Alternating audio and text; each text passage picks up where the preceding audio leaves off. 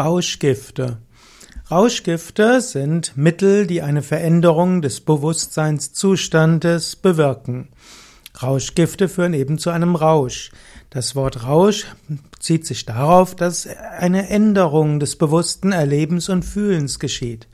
Gift bedeutet, dass Rauschmittel normalerweise auch den Körper vergiften.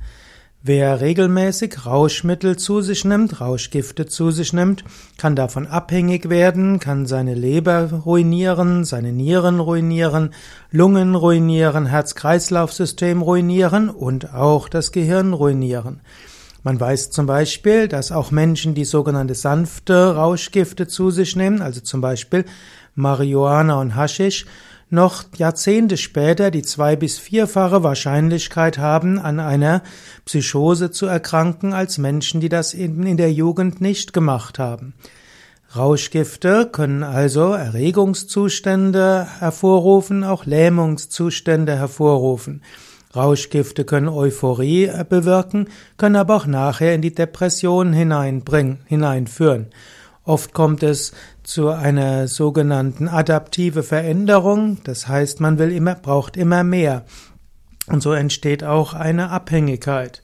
Zum Beispiel ist eines der verbreitetsten Rauschgifte im Westen die Zigarette und Nikotin kann zunächst einmal den Menschen beruhigen, den Geist klarer machen, die Ratio stärken, aber wenn man regelmäßig raucht, dann bewirkt die Zigarette nur eines, nämlich die Reduktion von Entzugserscheinungen.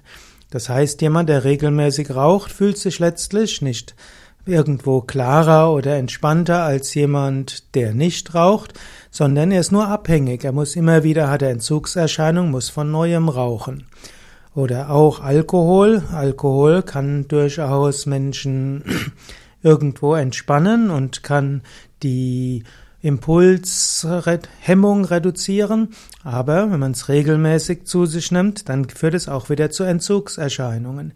Im Grunde genommen kann man sagen, alle Rauschgifte, die bekannt sind, sind letztlich eben auch Gifte und führen langfristig zu Problemen.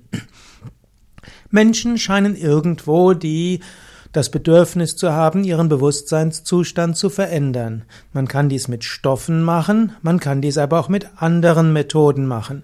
Im Yoga zum Beispiel ist man, mindestens im klassischen Yoga, den ich lehre, ist es, es sind Rauschgifte äußerer Natur, sind eben nicht angesagt. Ich empfehle, dass man keine Rauschgifte irgendeiner Art zu sich nimmt. Allerdings gibt es im Yoga andere Methoden, mit denen man eine Bewusstseinsveränderung bewirken kann, die aber eben positiv ist. Zum Beispiel gemeinschaftliches Singen, Mantra-Singen mit Trommeln und mit Harmonium, mit Instrumenten. Das kann gemeinsam in einen Zustand von Ekstase führen. Oder wenn man intensiv meditiert oder Pranayama übt, also Atemübungen macht, dann kann man auch in euphorische Gemütszustände kommen, sehr klare Gemütszustände kommen. Man kann auch Visionen und vieles andere haben. Aber all das ist zusätzlich gesund für den Körper und für die Psyche. Und das unterscheidet solche natürlichen Bewusstseinsveränderungen von den Bewusstseinsveränderungen, die durch Rauschgifte bewirkt werden.